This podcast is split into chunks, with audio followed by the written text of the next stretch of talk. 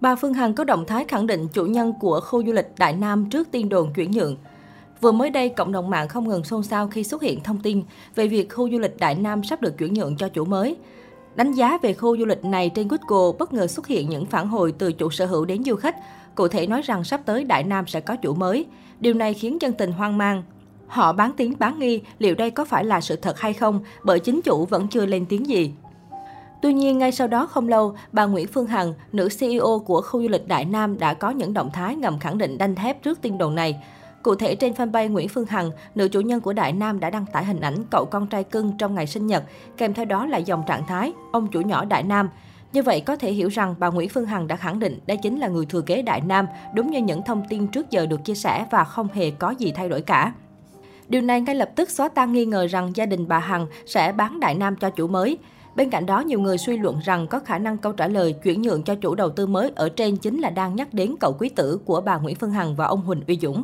Hiện tại, netizen vẫn đang rất mong chờ câu trả lời được chính chủ đưa ra để xóa tan những nghi ngờ này. Khu du lịch Đại Nam là một trong những niềm tự hào lớn của gia đình bà Nguyễn Phương Hằng và ông Huỳnh Uy Dũng. Được đầu tư tận 6.000 tỷ, khu du lịch này đã gây được rất nhiều tiếng vang cùng rất nhiều kỷ lục, thậm chí được nhiều người so sánh rằng không hề thua kém các khu du lịch nổi tiếng trên thế giới. Trước đó, địa điểm này trên Google từng bị đánh giá ảo với rất nhiều lượt đánh giá một sao, khiến cho tổng đánh giá sụt giảm nghiêm trọng. Ngay lập tức, nhiều cư dân mạng ủng hộ Đại Nam đã kêu gọi nhau đánh giá 5 sao để kéo lại. Cuối cùng, Google đã thanh lọc lại, hủy bỏ đi những đánh giá ảo và đưa trở về kết quả chân thực nhất. Hiện tại, tổng số lượt đánh giá đã đạt 10.575 và trung bình số sao dành cho khu du lịch này là 4,3 sao.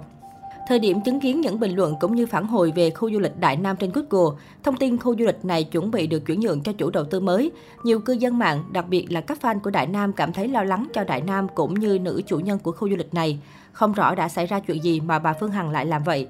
Tuy nhiên, cũng có một số ý kiến cho rằng phần trả lời này chưa xác thực, có thể do người khác tạo ra chứ chưa chắc đã liên quan đến phía Đại Nam. Hiện tại nơi này vẫn đang được trưng dụng làm khu cách ly, góp phần không nhỏ trong công cuộc phòng chống Covid-19. Trong hình dung của mọi người, khu du lịch Đại Nam lúc nào cũng hiện đại với những trang thiết bị tối tân, sánh ngang những khu du lịch tầm cỡ trên thế giới. Có lẽ ít ai biết rằng Đại Nam cũng có lúc xuống cấp khiến chủ nhân của nó phải trăn trở, thậm chí lo lắng rằng có thể nơi này sẽ bị xóa sổ. Cụ thể trước đây trong một đoạn clip phỏng vấn bà Nguyễn Phương Hằng, CEO của khu du lịch Đại Nam, bà Hằng có chia sẻ rằng bản thân bà cũng nhận thấy khu du lịch này có sự xuống cấp vào năm 2015. Chính vì thế bà đã có những thay đổi. Lại được sự ủng hộ của chồng là ông Huỳnh Uy Dũng nên bà đã mạnh dạn xây trường đua Đại Nam. Quả đúng là đứa con cưng, khu du lịch Đại Nam đã không khiến cho chủ nhân của nó thất vọng. Nơi này bao gồm 5 đường chạy và sân đua khác nhau, đều vô cùng hiện đại và hoành tráng. Đường đua ngựa, chiều dài 1,6 km, rộng 16 m trên bề mặt cát miệng. Đường đua xe mô tô và go-kart, chiều dài 2,2 km, 15 cua trái phải khác nhau trên bề mặt nhựa polymer tiêu chuẩn quốc tế. Đường đua chó chiều dài 500 m trên bề mặt cát miệng. Hồ nước đua jet ski và biểu diễn flyboard rộng hơn 10.000 m2.